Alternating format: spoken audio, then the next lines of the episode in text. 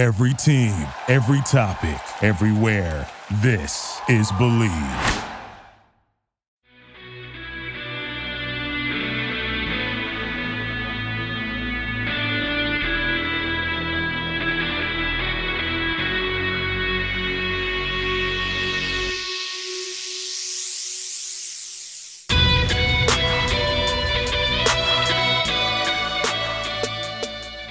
Everybody, welcome back to another episode of Bleav in the Jaguars right here on the Bleav Podcast Network. I'm your co host, Phil Smith, aka Phil the Filipino.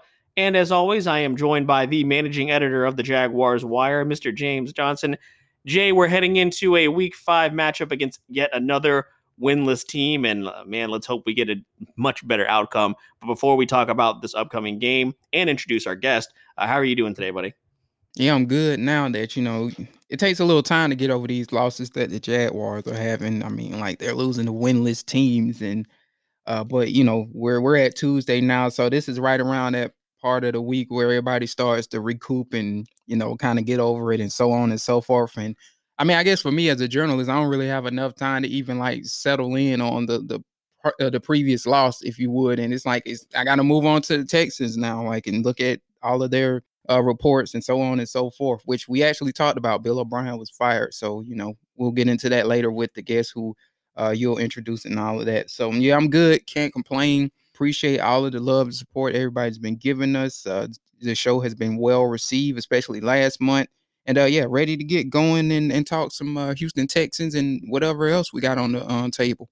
Yeah, and absolutely. Obviously, things not going very well for the Texans or the Jaguars. So that's why we're really excited to bring in our guest, which, again, as Jay mentioned, I'll, we'll transition to here uh, a little bit later. We're going to talk about some news that broke uh, concerning the city of Jacksonville as well as the Jacksonville Jaguars.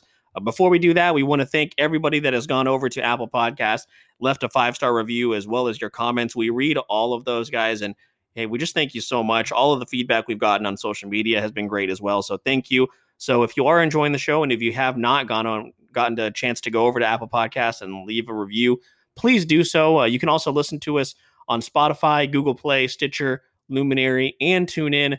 Make sure you're following, subscribing to the show pretty much wherever you can. That looks really, really good as far as our statistics and how the show is doing. So that helps us out a lot. And a reminder, of course, you can find us at Bleav.com and at Bleav Podcast as part of that awesome Bleav Podcast library. And as a reminder, this show is brought to you by betonline.ag. BetOnline, your online sportsbook experts. All right, everybody. So let's get into some local news as far as Lot J is concerned. Now, to give you guys a little background, Jay and I are recording this on a Friday. We had everything, I, I had everything cut and edited and ready to go.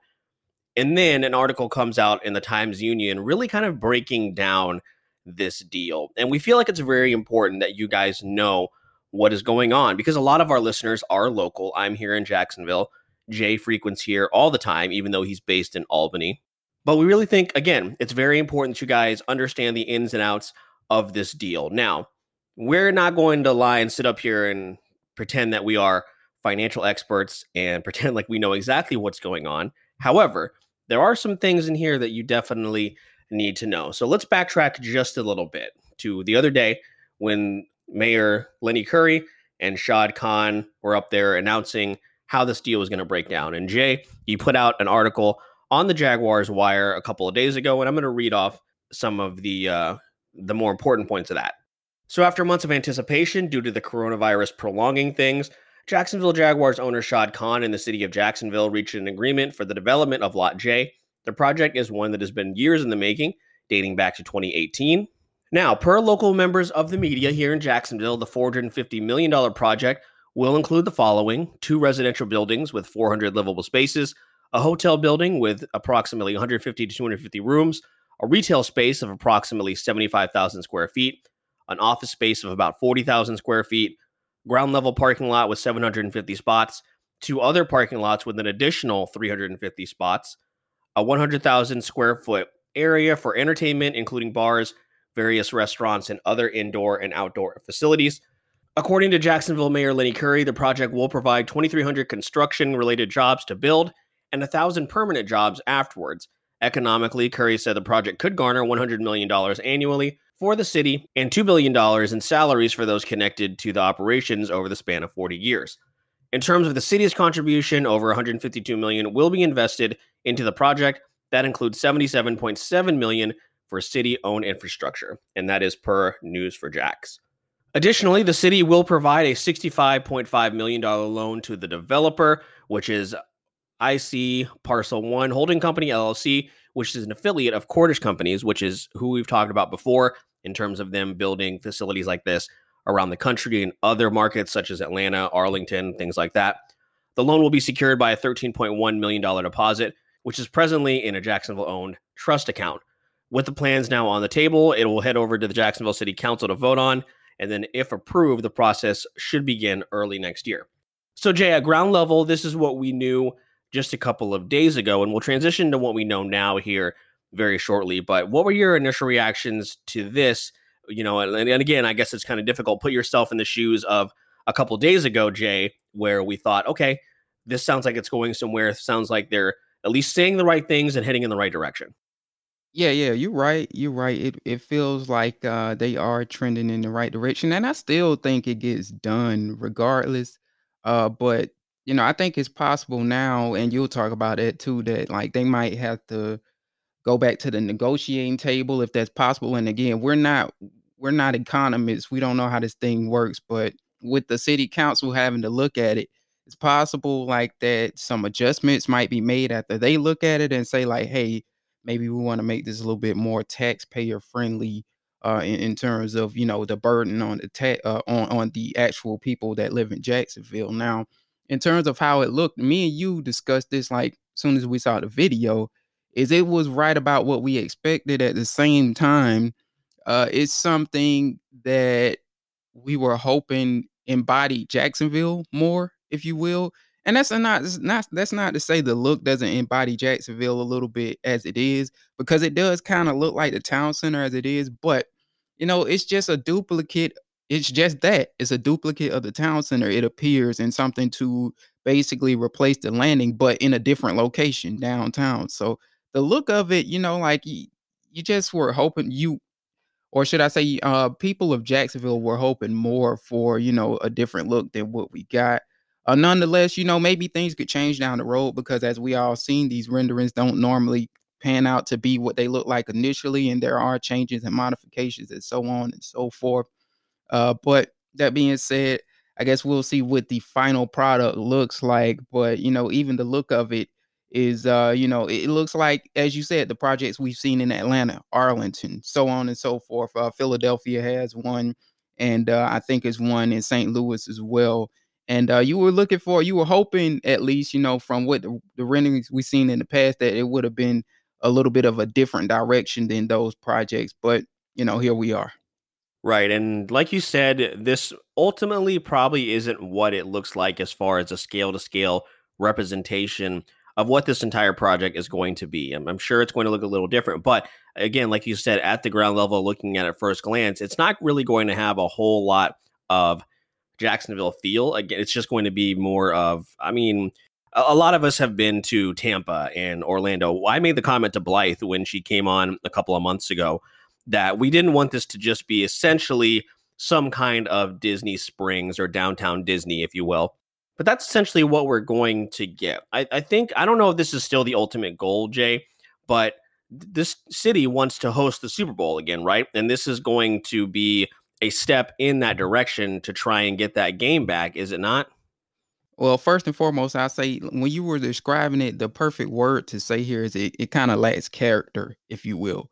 Um, when you, and it looks like things that we, as you said, things that we have seen uh, in the past around the uh, state of Florida and the nation as well. Now, yeah, you're right. It feels like the Jacksonville Jaguars or the city of Jacksonville do want to lobby for the Super Bowl one day again. The thing and the catch with that is the key for that is they need the hotel lodging behind that. And this project does bring hotel lodging. They're working on some projects downtown as well to um, you know, revamp the hotel scene down there as well and build more hotels down there as well. So I think the Super Bowl won't come back until, you know, they show that they have the adequate lodging in terms of the hotel because that was the issue with the last Super Bowl with the Eagles and the um New England Patriots, if I'm not mistaken. Right. And I'm not saying it's going to happen, of course, immediately, but this, of course, would be a step in the right direction because you want to develop downtown to a point where it is going to be a destination that people want to come to. Uh, essentially, what is going to be that new shot whenever we're on primetime television, right? Because it's not going to be the landing anymore. What are they going to show? They're going to show all these awesome, you know, these sports bars and all of these these retail stores and the giant hotel. This is what they want to see. It's as much about the image as anything else as it is about the money. So, speaking of the money, let's fast forward here a couple of days. Actually, just last night, Jay, is when you sent me this article from the Times Union. Now, this article came out on the 6th, so a couple days ago from Christopher Hong, and it has a lot of really important parts. And uh, essentially, here's what's happening. So, Jacksonville taxpayers will give Jaguars owner Shad Khan $65.5 million through an unusually structured loan that would charge no interest, take up to 50 years to repay, and significantly lessen Khan's tax burden. According to the proposed deal he's reached with City Hall to build a mixed use development on Lot J next to TIAA Bank Field that was announced this past Monday. Under the novel arrangement, the city will provide an upfront payment of $65.5 million to the billionaire's development team.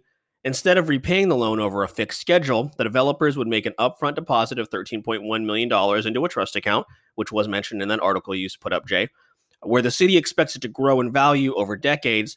The city would collect the money when the account's value reaches 65.5 million or 50 years, whichever happens first. Counting the loan, Curry has promised committing as much as $233.3 million in public subsidies to the project, including as much as 205 million in hard cash. In comparison, the city plans to spend roughly 240 million this year across the city on big ticket capital projects and infrastructure improvements. Khan's development team, which is a partnership between himself and the Cordish companies, plans to invest 229 million in the project, although the amount is actually 174.4 million when the proceeds of the city loan are accounted for. The loan included in the deal is best known in the real estate industry as a breadbox loan, a novel financial program designed to allow developers to receive money from municipal governments, much like a grant, while avoiding the significant federal tax impact of actually receiving one according to the documents created by UTW Capital LLC, a firm that manages these types of loans. Now, although governments can expect to be repaid under quote reasonable circumstances, these loans can be structured to free a developer of any future obligation to make a lender whole in the event the initial deposit doesn't grow enough over the 50 year period to repay the loan, according to the UTW Capital documents. The city hasn't released any documents providing specific details about the structure of the loan. Mayor Lenny Curry said during a press conference on Monday that the city would loan Khan's development team 65.5 million, but he didn't say the loan would be interest free or take as long as 50 years to be repaid. So let's stop right there, Jay, and unpack what we've learned thus far in this article. So I had to, of course, the breadbox loan was something that I was not familiar with. Again, like we said, we are not financial experts, but when you sent me this information late last night and we discussed maybe having to re-record this portion of the show, this had a lot to do with it. So unpack a little bit of what I just read to to everybody listening. Yeah, so with the the bread box loan, pretty much, this is what me and you unpacked from it. With the bread box loan, the Jacksonville Jaguars citizens or taxpayers, or we believe it seems like the way that this is structured, that the Jacksonville taxpayers, um, according to the money that Lenny Curry not necessarily secured uh, a few months ago, but I guess you could say that uh, the money that Lenny Curry said he would be committing to the project was around 233 million towards the project. So we'll just we'll we'll centralize this around that figure. 233 million of the 450 million uh, coming from the city. It feels like based on what Lenny Curry uh, said the city will be committing months ago. So if you add in the loan in addition to that, the bread box loan, which is helping out Shad Khan, which feels like it also will fall on the taxpayers as well, which kind of acts as a grant based off of this article, then Shad Khan, and this is the figure that you came up with actually when we were going through uh, with these with this text will be paying in actuality 175 million. So it feels like the taxpayers are going to be paying more of this, and they're actually helping Shad Khan pay for some of his side of the deal with this bread box uh, loan that you mentioned as well, which, you know, if it goes in the direction of being paid out over the course of 50 years, that's something that we'll be paying for, or the city of Jacksonville will be paying for, should I say, uh, probably when me and you are dead, you know, unless, you know, we live to be in our 80s or whatever the case may be. So, you know, like this is something the city could be paying for for a while, uh, just based off of that information uh, that we unpack. Now, I mean, it could be paid off quicker than that as well, of course. Uh, but it's kind of one of those time will tell things. But in the end, if we look back at this in 50 more years and taxpayers are still paying on this, then it feels like it definitely probably wouldn't be worth it in that case. I don't know if you agree with me or the people of Jacksonville agree with me. And again, I'm a citizen of Albany right now, so I shouldn't speak for the people of Jacksonville. But um, you know, like that's just something worth considering there. Right. So I'm trying to find the numbers that you we initially spoke about here, Jay, because we initially had understood that Shad Khan would be paying what 350 million out of the 450 million that was proposed in order to get this project done, correct? So we initially thought that number was much higher than it actually is. Yeah, so yeah, according to Ben Becker, he reported this before the actual uh, you know, press conference or the revealing of Lot J uh, Ben Becker of I think he's with First Coast News or he's with Action News Jax, excuse me. Uh, the numbers he laid out 450 million in total, which we said 150 million from the city and 350 or, or 300 million from uh, Shad Khan. So those were the figures we were initially looking at. And now with this information we've unpacked from uh, courtesy of I think it's the uh, the Florida Times Union, you know, it feels like that is not the case, and those numbers were off. So those initial numbers that Ben Becker gave out, at least, were significantly off, in my opinion, when you look at this. And we're going to try and get somebody on sometime next week with more of a financial background to kind of mm-hmm. explain this to us a little bit better. But at ground level, just kind of a basic understanding. Essentially, what I'm getting is Shad Khan, again, as you mentioned, that number, Jay, is roughly fronting the bill for about $175 million out of what we initially thought was 300 million. And most of that and, and a lot of that 300 million is coming essentially from a loan from the city that we he doesn't necessarily have to pay back for at least another 50 years. And I'm not sure how old Shad Khan is now, but I don't know if he's going to be around another 50 years. And just like you said, Jay, a lot of us, I mean, essentially a taxpayer here in Jacksonville will be paying off this loan for the rest of their lives if it doesn't come to the amount that is, I think, 65. I think what we said, 65.5 million. If that's not paid back within 50 years, we're essentially paying off this loan as the taxpayer for the rest of our lives and into, you know, my daughter's life. She's 13 now, and, you know, she'll be, you know, in her 60s if this thing goes the entire 50 years. So, also, too, if it falls in the grant category, then in, the case of a grant, from what I gather, grants don't have to be paid back as well if it falls into that category as well. So he might not have to pay much of that at all, that figure that we're looking at, that loan figure at all. But it's one of those time will tell type of things. And again, like you said, we could get a financial expert in to speak on it. But you know, when we talk about grants, me and you can refer to those too, because we were in college. You know, there are certain grants that apply for us that you know that you could put towards college or you know that will spend towards college that you don't have to pay back like in a scholarship situation where eventually you got to pay that money back or whatever the case may be um, but yeah that's something worth noting too now if this thing end up this loan ends up falling in the grant category then Shad Khan it, it feels like at least uh, really is getting off at the expense of the taxpayers it seems at least from how i gather it yeah, some other information from this Times Union article. The proposed agreement calls for the city to spend as much as 92.8 million on public infrastructure at the development, although the agreement states the expected amount is uh, to, is expected to be 77.7 million. The city would spend as much as 50 million dollars to build the estimated 100 million dollar entertainment district, pay 12.5 million for the hotel, and provide 12.5 million in property tax rebates over 20 years for two residential buildings.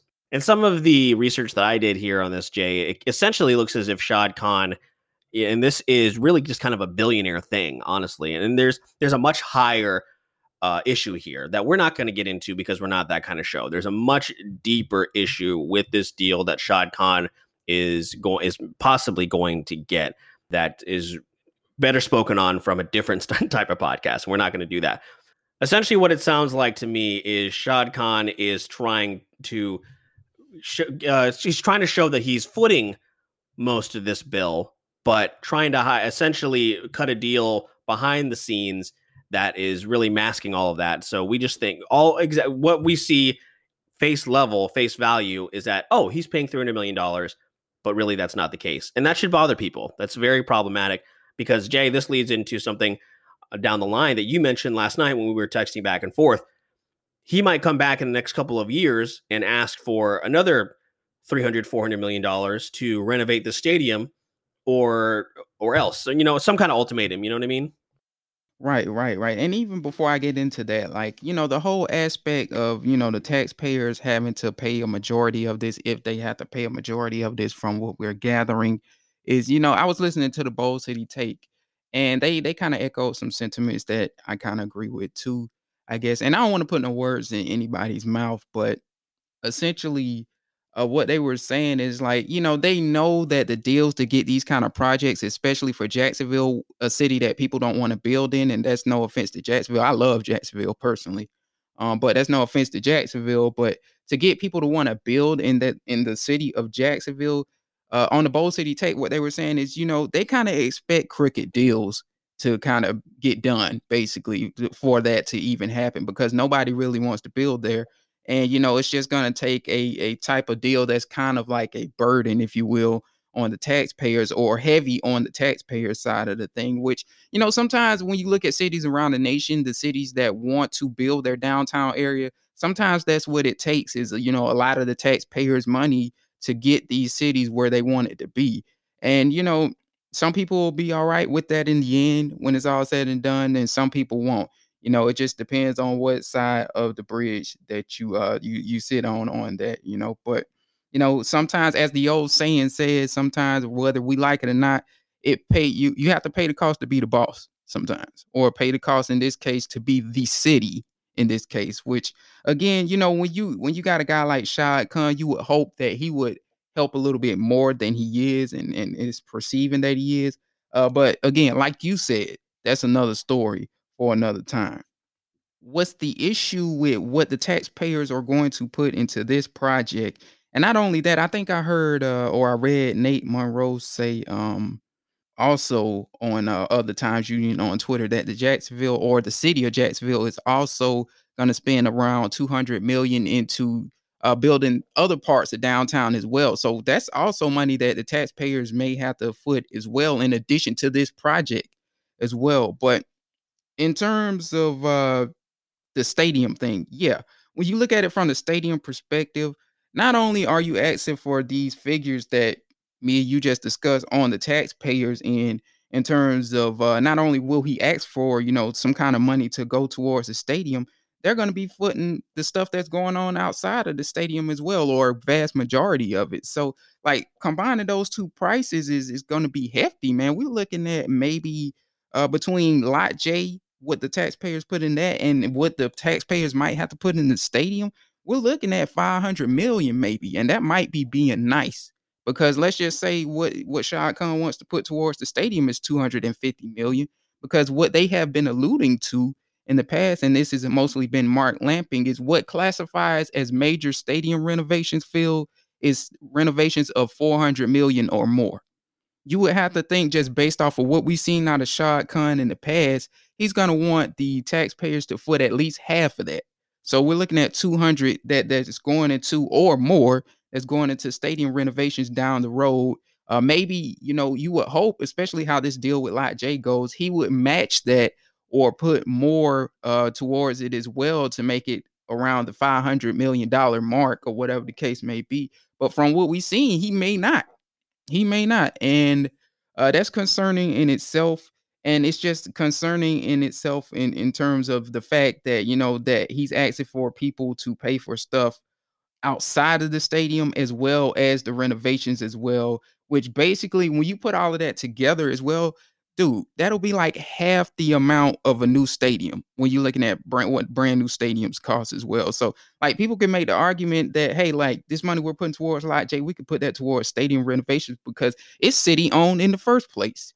So, you know, I don't mind paying paying for something city owned, and Lot J might be city owned as well. If I, now that I think about it, but I don't mind paying for something that I know is city owned in the stadium and the renovations that will go towards it. So I guess to play devil's advocate to uh, our own point here, because it is it is bothersome, and it, it does as me being here in Jacksonville, it's something you know it's not initially on my mind, but then when you really look at some of the information that's coming out, it, it does get upsetting. But to, again, to play devil's advocate, you know Jacksonville, I would say you know shouldn't have an NFL team. That dates all the way back to 95 when they won the franchise, right? And it's still a stigma that they're fighting today. Shad Khan is has been and shown that he's been willing to invest in the city and hope, you know, what happens with the London games going forward, we're not sure. But for right now, you know, we have the team.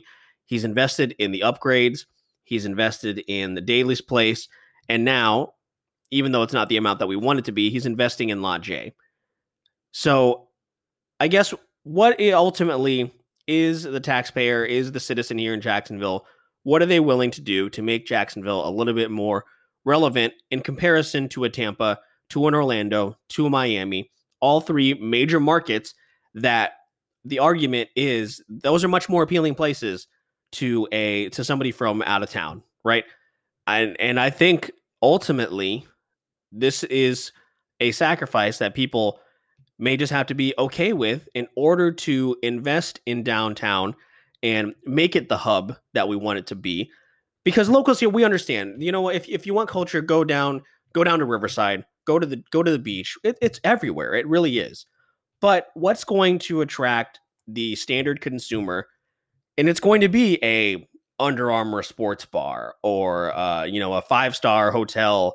Um, that that's going to be appealing to somebody coming in from out of town or somebody who's just looking for, you know, just a, a, a fun night out. They're they're not thinking about all the other stuff. They're going to see, oh, there's an NBC sports bar down here, you know, or there's all this other all these other amenities. That's what they're going to be looking at, and not necessarily going to do, do the deep dive that we have that we're doing right now.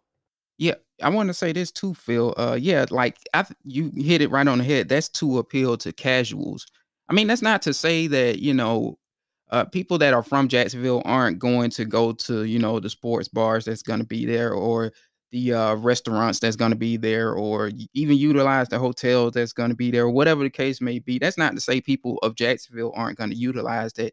And I mean at the end of the day also there are as we've mentioned as well there are livable places there for the actual Jacksonville public as well. I think that's the best part of this is that uh, you know we finally have a opportunity for more people to live downtown in a in a nice area in a nice hub if you will and they're kind of close to the Jacksonville Jaguars. So you know that's a big perk for you know really diehard Jacksonville Jaguars fans like you and I. Like hey you mean to tell me I could live literally walking distance away from the actual stadium? That's kind of cool in itself. So I think that's one of the more cool aspects of it. But in terms of the like you said yeah the restaurants and all of the other stuff, the live venue and all of that, and the hotel, that's more so made for casuals that's coming into town.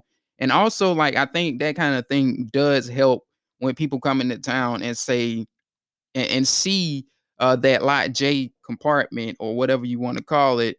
And that kind of persuades them to want to move to Jacksonville. You know, those are the kind of things that people come to a city and say, hey, I actually like this place, and so on and so forth. Of course, you know, they're going to have to build more downtown. It can't be just that neighborhood and, and whatnot. But, you know, that is something that can persuade people to move more into the city. And again, you know, it does, uh, the project is going to be providing jobs. And, you know, they've also said that it could pour out a lot of money in terms of the revenue that it brings in and so on and so forth. So we'll see on that type of thing. But yeah, you're right. Uh, also, something I want to touch on too is uh, something you also kind of touched on is um, you know the Jacksonville Jaguars and the games in London. I think, and this is the issue that a lot of the fans, from how I gather it, have an issue with, is that Lenny Curry should be pushing to get this deal done with Shad Khan, but also what should come with it for the lot J, especially for what you know the taxpayers are going to pay for it. What they want with it is more long-term security and keep in terms of keeping the Jacksonville Jaguars in Jacksonville, getting more games back in Jacksonville, getting a full schedule back in Jacksonville, and so on and so forth. I mean, you can argue they make a great point. If you're going to be paying what 230 million dollars towards a project outside of the stadium, that's not even stadium renovations. Then yeah, like you would like to see Lenny Curry try and get more security for the Jacksonville Jaguars and have more home games in Jacksonville and even lock down the lease for the Jacksonville Jaguars to remain in Jacksonville in, in Jacksonville for the future. Exactly. And, and like we said, Jay and I are going to work on getting somebody, maybe from the Times-Union, maybe from News4Jax, just somebody that can, again, explain this a little bit better and really break it down the way that we think we understand it. And uh, because uh, as you can see, we could talk about this for for a really, really long time. Um, but ultimately, you know, it's something we need to keep an eye on and it's it's something that's very important. And uh, ultimately, I, like you said, Jay, it, it is going to create a lot of jobs. They stated that they're going to invest in minority-owned businesses and women-backed businesses, which is really important, especially at a time like this. If you spent any time listening to our podcast, you know that Jay and I are both minorities, and you know when you hear stuff like that, it sounds great, but of course, the old adage is your actions are going to speak way louder, and we hope that they follow through. Um, but ultimately, guys, uh, you know, I think we're going to leave it at that. Uh, is there anything else you wanted to add on in terms of the J situation, Jay? Otherwise, you know, we'll transition into the setting up this guest that we had, who's who's honestly one of our favorite guests to have on.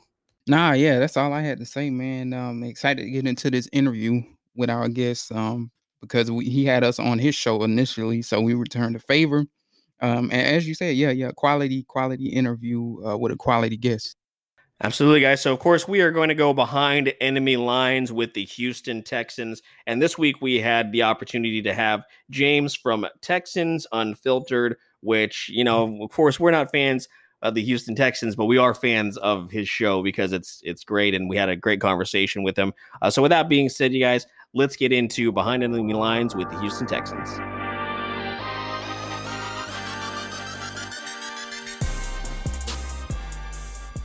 All right, guys, it's time to go behind enemy lines with the Houston Texans. And for this discussion, we have a very special guest. We have James from Texans Unfiltered, who Jay and I had an opportunity to join in the off season. So naturally, we had to return that favor. So, James, it's really good to see you again. We hope that you're doing well, uh, you know, despite the season not going so great for both of our teams thus far. How are you? I'm doing good. I mean, 0 and 4, 1 and 3. What's the difference, really? You know, what's the difference? Yeah, absolutely. Well, before we get started, you know, let everybody know what it is you do. Let everybody know about your show and where they can also, of course, find you and uh, your co-host on social media. Yeah, absolutely. So, um, and thanks again for having us on. Um, you can follow uh, us on Twitter at. You can follow me at Houston FB Pod Guy, and then you can follow uh, my co-host John A Wade three. Um, you can follow the podcast anywhere on um, any of the Instagram or, or Twitter at um, Houston FB Pod, and you can find the podcast on any platform. We also have a YouTube channel, Texans Unfiltered. Uh, we do a lot of player uh, interviews and and coaches and things of that nature. So, uh, really excited to uh, to be on here. Yeah, absolutely, man. When we when we spoke a few months ago, I mean, Jay and I told you, you know, you're doing a lot of really awesome things that we're a little envious of. They have great merch. I know our listener base probably isn't going to buy that merch, but it is pretty cool if you want to go go check it out. But let's get right into the questions here because of course we have Jaguars Texans this week, and uh, it's been an interesting 48 hours here for you. I'm, I'm, really glad that we were able to get you on this week uh, because of course the Texans let go of Bill O'Brien. And when we first talked to you a couple months back, you mentioned that you were a fan of his despite some of the questionable questionable decision making that he's made. Now, of course, with the team off to the 0 4 start, that ultimately led to his dismissal. So, do you feel like it's the right choice this early into the season? And also, who would you like to see replace him? Yeah, so you know, I've always said that I, I told I, I, don't know if I told you guys, but I said through week four would be kind of my my when I would kind of check back in on Bill O'Brien, and I really wanted to give him a chance. You know, for me, it was more of a a personal thing because I shot him an email three years ago and asked him to come on the podcast when we started, and he did it. And he didn't have to. We had nothing going on. So for me, it's it's very hard to separate the personal from the professional. The professional aspect of things, you know, he he was in over his head. You know, general manager, offensive coordinator, head coach. Um, really nothing to show for it in the past. And, you know, we've taken steps forward, but then we always tend to 10 steps back. And this year, you know, with trading DeAndre Hopkins, you know, it sucks. DeAndre is great, but I really liked what the offense was around Deshaun. And I thought that there was a good chance this offense could really start off extremely well. You know, COVID happened and, and, you know, but it impacted every team. But what you're seeing this season is you're seeing teams that have kind of stuck together and kept their nucleus from the previous season have just picked up right where they left off last year. And the teams that are implementing new offenses and new weapons, they weren't able to do so. And, you know, sure, the schedule was tough. Chiefs, Ravens, Steelers, you know, all three teams are probably top teams in the AFC. But, you know, then you come to the Minnesota Vikings, who were, you know, 0 3 as well. And this team just didn't look like it had a heart. This is the first time in the Bill O'Brien era where things have, our, our team has been back, you know, back up against the wall and the players didn't respond. And that's usually not the case. You know, usually things happen. You know, uh, 18, we started off 0 3, rattled off nine wins, players were playing hard. This this year it was just totally different. You could see it in the body language, you could see it in the press, you could see it in every way about these players. They gave up, and he lost the locker room finally, and it was time for him to move on. Now, as far as who we want to hire, you know, I don't know. You know, a lot of people are talking about Eric Bieniemy. Obviously, I have no problem hiring Eric Bieniemy. I think he could be really good. I just am worried about how much of it is Andy Reid and how much of it is him that's my biggest concern is you know when i look at the skill set of the players that they have on the chiefs offense we don't have that. And if you don't have that what is that offense really going to look like? And is he good enough x and o's to schematically build another offense around deshaun with the players that they have? So um, when i look at this team you know eric Bieniemy be good. I'd be fine with the defensive head coach. Um, i don't know if robert Saleh or however you pronounce his name would be the guy um, I know there's a lot of rah rah, but that guy has a ton of talent on the defense on the 49ers. And you have to wonder how much of that is really a defensive coordinator calling plays. Lincoln Riley is probably the most intriguing piece for me. You know, when I look at coaches and I, I, I look at what the NFL is turning into, a lot of young guys that are evolving uh, and having success early in the league. And a lot of that has to do with the fact that it's, um, you know, they're, they're just evolving and, and they aren't stuck in their ways. And I think Lincoln Riley would be a very interesting, when you look at what he's done with all the quarterbacks he's played – I think Lincoln Riley would be an amazing head coach for this team. You just have to wonder if that'll be the case. Keeping Jack Easterby is the biggest issue I have with this team. Bill O'Brien brought him in. He's a snake. He was a snake in, in, in the Patriots. Uh, he pretty much hung Bill O'Brien out to dry, and he was a part of all the decisions that we've made over the last 18 months. So the fact that he's still here means that I think we're going to go Josh McDaniels. We're going to try to get Nick Caserio again, and we're going to try to build Patriots 2.0 all over again. And that I'm not excited about. Gotcha. And I guess it's just as a follow up for that. So, do you think the team is an appealing destination for potential head coaches due to the lack of draft picks and also the cap situation over there? Yeah, so you know, a lot of people talk about the cap. You know, the cap can be manipulated in so many ways. The Chiefs had seven hundred and ten dollars entering the season, and yet we're able to extend Mahomes, Chris Jones, and and and uh, and Travis Kelce. I think it's something that you can do, but I'm not really worried about the cap. When you look at the cap and you look at the things that are happening, um, you know, you can Brandin Cooks, David Johnson, uh, Whitney Mercilus, JJ Watt. There's a lot of ways that we can get uh, we can free up. I think I did the math today, and you can free up 54 million dollars. Um, you know, entering next season.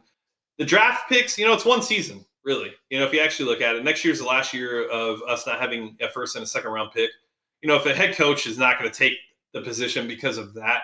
Um, you know, I think you're probably not the right guy for the job, to be honest with you. You know, there is talent on the team. And if, if that's going to be something that you're weary of, then you should probably find another position.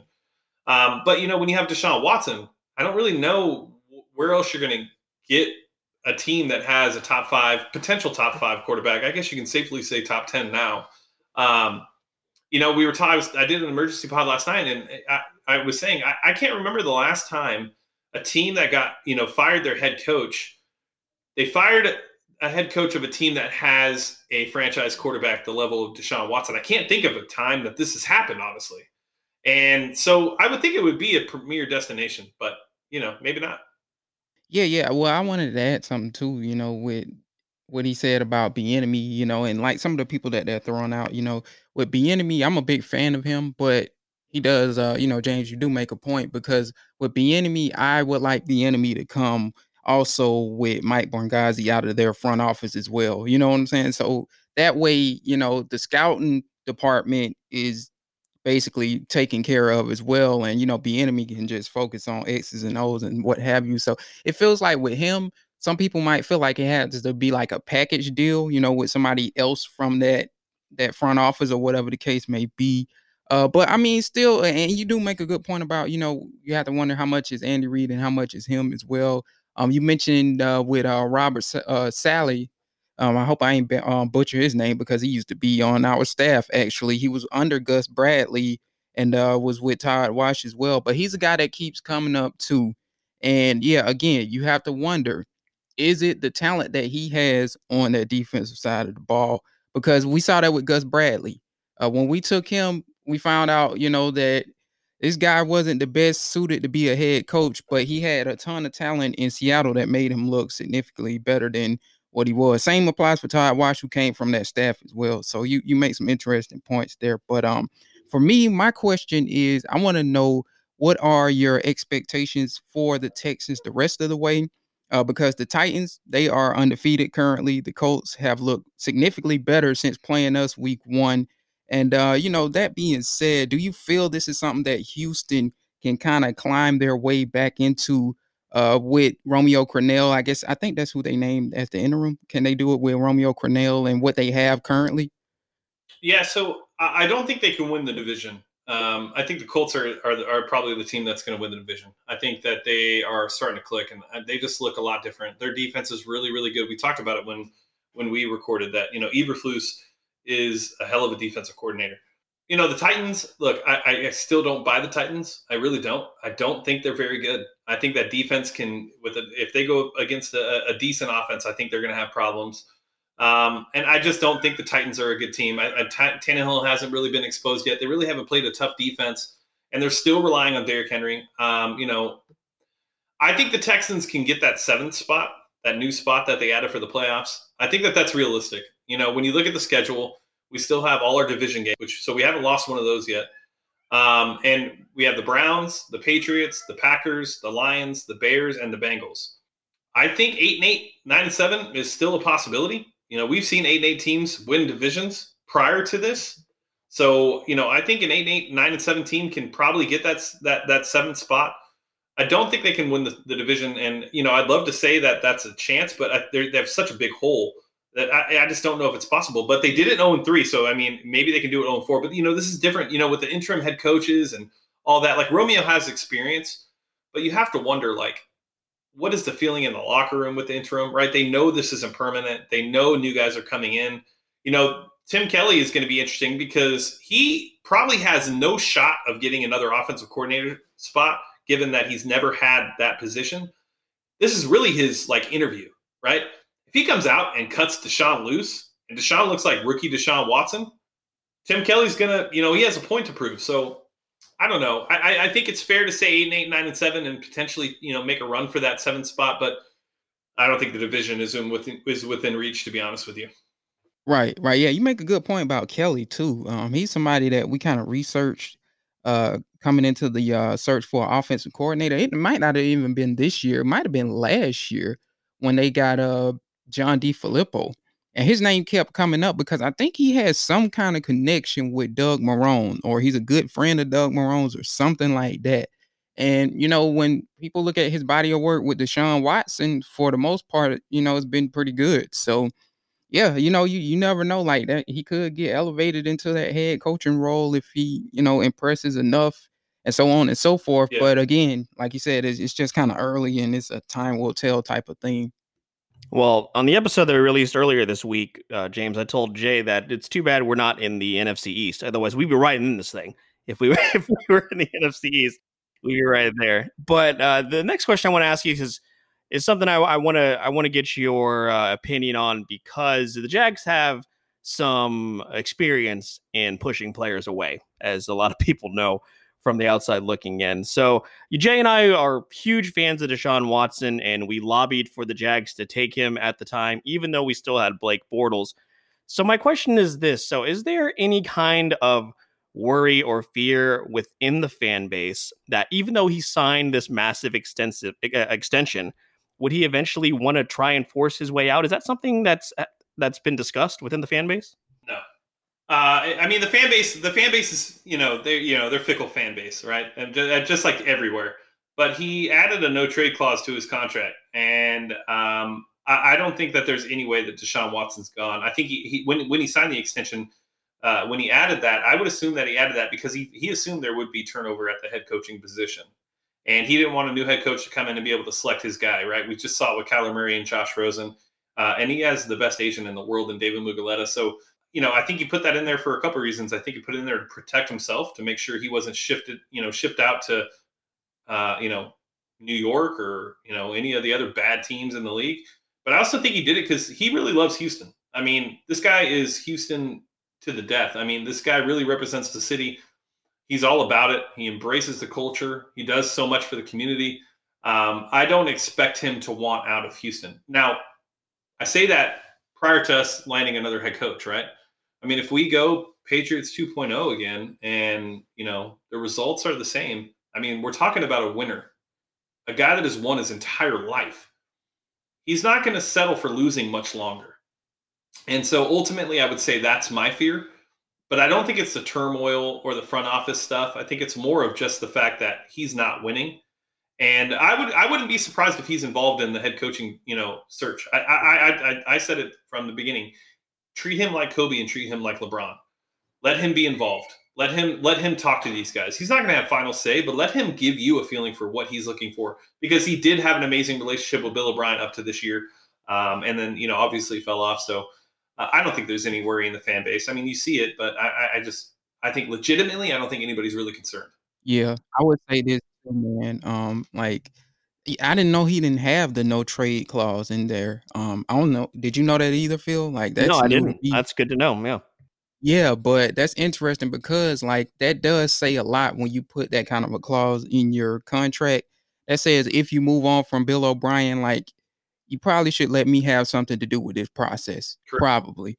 So like that does speak volumes and that is kind of smart of him. And at the end of the day, he can, you know, like you said, he has David Mulugheta as his agent, but he can go back and say, like, if it ain't going the way he wants to, like, yeah, remove that clause and let me out of here, so on and so forth. And we're seeing how the league is uh, moving in the direction where it's becoming a little bit more of a players' league, but you know, it's still a ways to go. But I wouldn't be surprised if, you know, like he does have a huge impact or a huge say in whoever is the next guy to be there.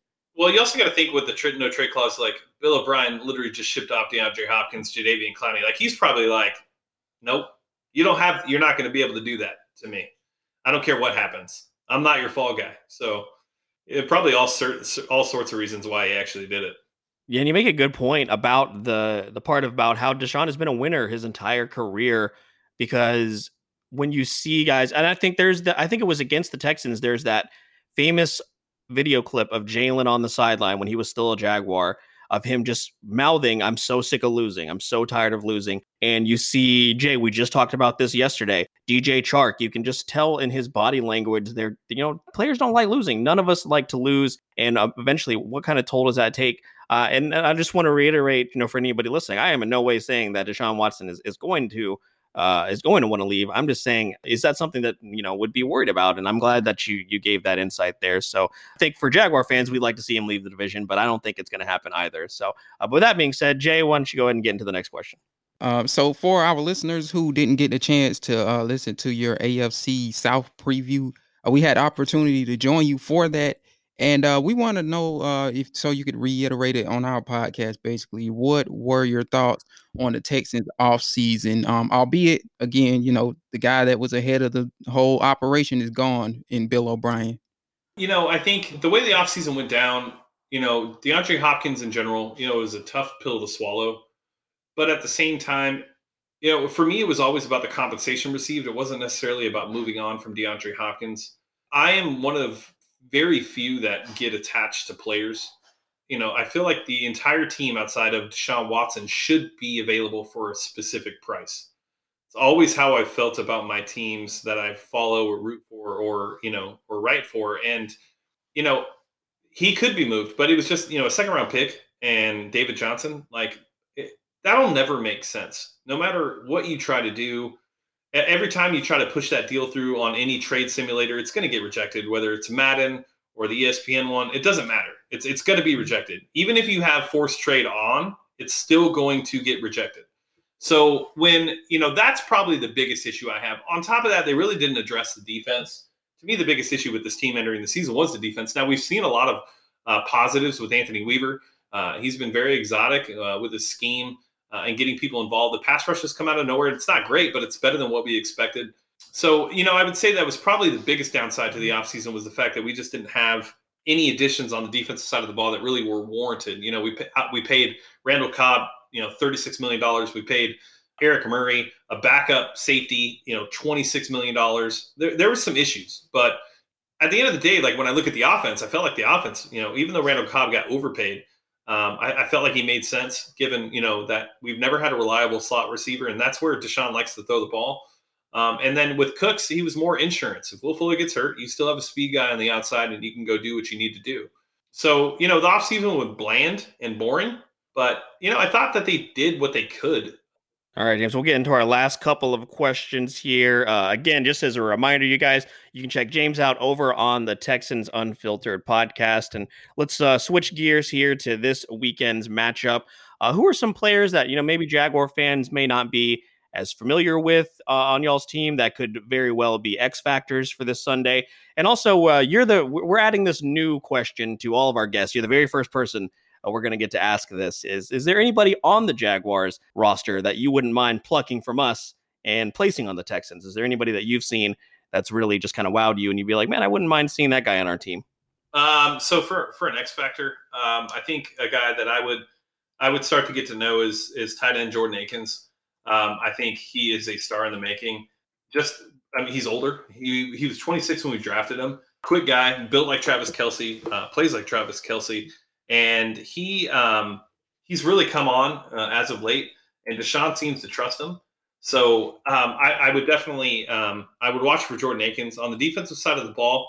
Uh, Bradley Roby has shown to be a cornerback one this entire year. If you look at his stats, um, he covered Tyreek Hill, um, Marquise Goodwin, or no, sorry, that's your guy, uh, Hollywood Brown. Um, and uh, I think he only allowed like three catches for like 36 yards or something like that on like 12 targets. Um, against the Steelers, he handled well. Uh, same actually with the Vikings. He's he's really been our standout corner. Um, so I would say those are probably the the two guys that I would I would look for. And then as far as picking, you know, who I would pick from the Jacksonville Jaguars, it'd probably be Myles Jack. I, I, love Myles Jack. If it's not Myles Jack, I'd probably go Brandon Linder.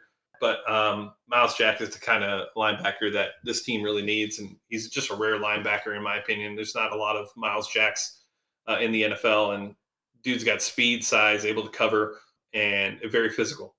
See, guys, and that's how you know when you have a guest that knows what they talk, what they're talking about when they say Brandon Linder, because Brandon Linder is finally getting you know, I think the the comeuppance and the respect that he he deserves, Jay. And uh, yeah, Jay and I just talked about this the other day. And if you want to, you know, add on to that, Jay, Myles Jack's been playing like a top three, top five linebacker this year.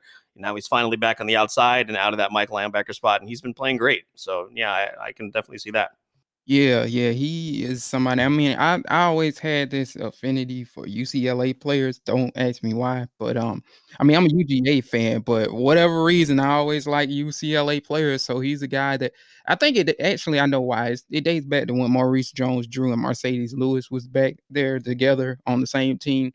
Uh, but yeah, he's a guy that I I've always said, you know, that was right around when I really started looking at film he's a guy that's like arguably like the most versatile player that I've ever evaluated in history. I mean, he literally covered Nelson Agholor at UCLA uh, at the cornerback position.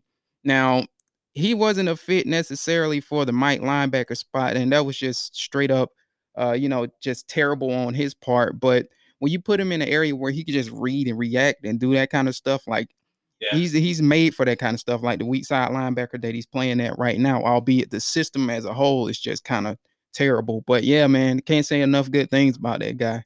And then the very last thing, uh, the Jaguars have gifted two straight teams their first win of the year, and you guys are up. So ultimately, do you see the Texans getting their first win this Sunday?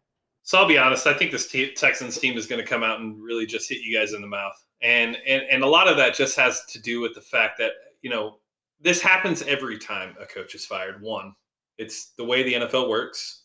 The players have weights lifted off their shoulders. Same with the coaches. And with all the news around Bill O'Brien that we're hearing about some of the things that were that were happening over the last two weeks, it's it's you know there you know I had a player tell me that you know that basically everybody's walking around eggshells the entire last two weeks. Uh, nobody felt comfortable. Players didn't feel comfortable. Uh, there's a report that there was a screaming match between him and Tim Kelly uh, two weeks ago. Uh, he was firing people, uh, and instead of like letting players go and firing them the normal way, he was basically telling them to get the f out uh, and get out of my like. Just I don't know if that's true because that's not the Bill O'Brien I know. Uh, not that like I know him, know him, but to me and, and Jay, you could probably attest to this. But like, if you send an email to a head coach and they have no reason to come on your podcast, and they do, and it does nothing for them, usually that's a sign of like a good person and a good character right? And when you take into consideration who he is as a person and a dad, you know, he has his son Jack, who, you know, has I, I forgot what it was, but I think like something like MS. He, he's basically in a wheelchair. He can't do anything. I don't know. I, I don't believe a lot of that stuff, but either way, this team just body language wise, the last three weeks has looked completely out of it. And I think Tim Kelly has a point to prove. Uh, all we heard all offseason was how smart this dude is, and we just haven't seen it. And so I, I, I don't know. I, I, I, don't see this team going 0 5. I really, I just can't see it. And uh, I think Deshaun is kind of this should light a fire under him, and hopefully it does. And hopefully this team, you know, can do some do some things. But I don't expect us to lose to the Jags. But you guys can run on us all over, no matter where you want to run. A gap, B gap, C gap, outside, stretches, zones. It doesn't really matter. Just go where you guys want. Um, but passing will be a little difficult. So uh James is telling you everybody we are out here giving fantasy advice on this podcast. Yeah, start okay? James Robinson is what he said. Rob, right. exactly. And I got James Robinson in our league, Phil. So you already know. know. I'm not even taking I know. I have him in my other league though, so it's been going well. I think we've given up 100 averaged 168 yards over the last four weeks. So James Robinson and Laviska Shenault, I think, is what he's trying to say. Uh, Shenault getting involved in the running game. But hey, James, that's all of our questions. Jay, is there anything else you wanted to ask him before we uh, we let him go? Nah, man, we covered all the bases, man. That was a, another quality episode. Yeah, absolutely, James. And one more time, if you want to let everybody know where they can find you again, we thank you so much for you coming on, and you know, hope we can link up again later on in the year, and and hope, of course, that you and your family stay safe. But one more time, again, just let everybody know where they can find your uh, your content. Yep, absolutely. So you can go to TexansUnfiltered.com. Uh, we have writers. I write. Uh, we do a lot of different things throughout the season. Follow us on Twitter and Instagram at Houston FB Pod, and then you can follow me on Twitter at Houston FB Pod Guy, and on YouTube podcast. You know, or YouTube, just search Texans Unfiltered. Uh, for podcast, just search Texans Unfiltered. It, it pops up. You know, we're um, thank you guys for having me on. I love connecting with you guys. You guys are one of the better podcasts to connect with. You guys are fun and entertaining, and that's really the best part about this. So, really appreciate you guys having me on. Absolutely, James. Well, once again, stay safe, take care, and we'll link up again later on this year. And we know just hope that the season goes better for for both of our teams, for our our sanity's sake, I guess. Absolutely. Absolutely. Thanks, guys. Yeah, man. Well, thank you.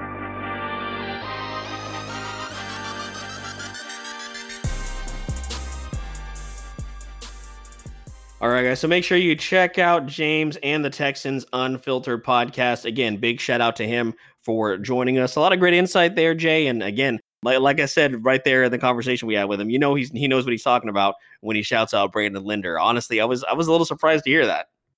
Yeah, that shocked me. You you never say anybody say, "Hey, uh, I want Brandon Linder on my team," and and when they do, it's like, okay, yeah, this guy actually knows what he's talking about, and he's done his research, and he, you know, he's watched the Jags on film when we play them at least, or even more than that. So yeah, that was interesting.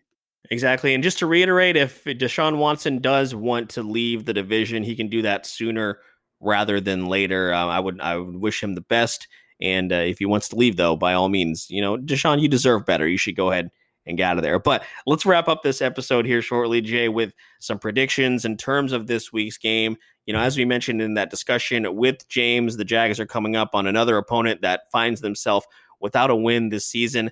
Of course, we gave the Miami Dolphins and the Cincinnati Bengals their first wins, and they have an opportunity to do that again. So, what do you think about this week's game, this weekend's game, and how do you see it panning out? Is Jacksonville going to get this thing back on track, or are the Texans going to rally around Romeo Crennel? Uh, I mean, you can never rule out. I think this will be the case. It'll be close because it's a divisional game, and uh, both have defensive flaws to some degree. Uh, the Texans, as James alluded to, they are 32nd against the rush. Uh, you don't want to be that against James Robinson. Okay, so I'm just come out and say that. Uh, so I think you know it's just gonna boil down to what we've been saying before, man. Can Todd Washington this defense actually show some degree of resistance, you know, and just not get ran through up and down the field? Like, I mean, much like week one, while they weren't perfect and they, you know, they did allow a lot of yardage when they needed a play, they got an interception or, you know, they got a turnover, whatever the case may be. So that's gonna gonna be what it comes down to, or else it's gonna be a shootout. And if you are putting Deshaun Watson against Todd Wash's defense, I'm to take Deshaun Watson every time, unfortunately. And I think he's going to run circles around us because he ran circles around us when we had elite players on our defense, let alone the players we have right now. So don't necessarily have a good feeling about a win here, but I do think it'll be close. And I do think we could end up seeing a shootout. Yeah, ultimately, with the way things are going right now, G, I just don't have a lot of faith in this team. I think over on the wire for the last few weeks, I have expected them to come out victorious, and of course, I've been proven wrong. I expected, I uh, predicted a pretty large victory against the Dolphins, and of course, that didn't happen. And then I expected them to get back on track against the Bengals. That didn't happen. So now, when you have a quarterback coming in like Deshaun Watson, who, for all intents and purposes, even despite what his weapons are. I feel like just like James said, he they're going to carve us up, and I do expect the Texans to get their first win of the year. But I mean, they love proving me wrong. It's like their favorite thing to do. This team, so maybe maybe I'm helping the team out by picking against them. Uh, but I do think that the Texans are going to at least start to kind of get this thing back on track with a win here on Sunday against the Jags. Yeah, I agree. I agree. Yeah, I'm concerned um, about Deshaun Watson alone. If you take Deshaun Watson out of the equation, it's a winnable game for the Jags, even with their defense. Uh, but just like I said, his history against the Jags, even when they had Jalen Ramsey, even when they had AJ Bouye, Marcell Dareus, Malik Jackson, Calais Campbell, they, they he was still a problem to deal with. They could never really get him on the ground and look no further than last year as to how that game went or those games went against them. Hey guys, but as always, make sure you follow us over on social media during the game, uh, where Jay and I will give you up to date analysis uh, as well as uh, over on the podcast. And we'll tell you where to find that here in just a moment. Uh, before we do that, Jay, we're going to get out of here for this week. Is there anything else you want to talk about, or, or is there anything you want to mention that the listeners and fans can look forward to over on the Jaguars Wire or here on the podcast? Yeah, I guess we could have gave our like score predictions, but I mean, typically we do that anyway on the uh, expert picks, so we'll save it for that. I guess uh, that makes more sense anyway. So uh, I'm pretty much, you know, scouting the Texans, you know, uh, players to watch on their end of things, and and so on and so forth. You know, just getting everybody ready, and uh, you know, providing a you know scouting report basically is what it is on uh, the Jaguars wire over the course of the week to familiarize themselves with Houston. So we'll do that. And probably reach out to Mark Lane. Shout outs to him, the managing editor of the Texans Wire, to talk um, to do behind enemy lines in terms of a article on Jaguars Wire. We'll get that done. And uh, yeah, pretty much that'll be it as we uh, prepare for another divisional game, which you know could go either way when looking at how this division has panned out. All right, guys. Well, one more reminder if you're enjoying the show, head on over to Apple Podcasts and leave us that five star review as well as any comments. We really appreciate that. We're also available on all of your favorite podcast directories, which, of course, includes Apple Podcasts, Spotify, Google Play, Stitcher, Luminary, and TuneIn. You can find us at Bleav.com and at Bleav Podcast. Make sure to follow us all over social media at the Jaguars Wire, Bleav in Jags Pod. You can find me at Phil the Filipino, F I L I P I N O and James is over at Sports Grind underscore Don. Thank you guys so much for joining us. Enjoy the game this weekend. Stay safe. This has been the Bleav in the Jaguars podcast right here in the Bleav Podcast Network. We believe. Do you? We will see you next time, guys.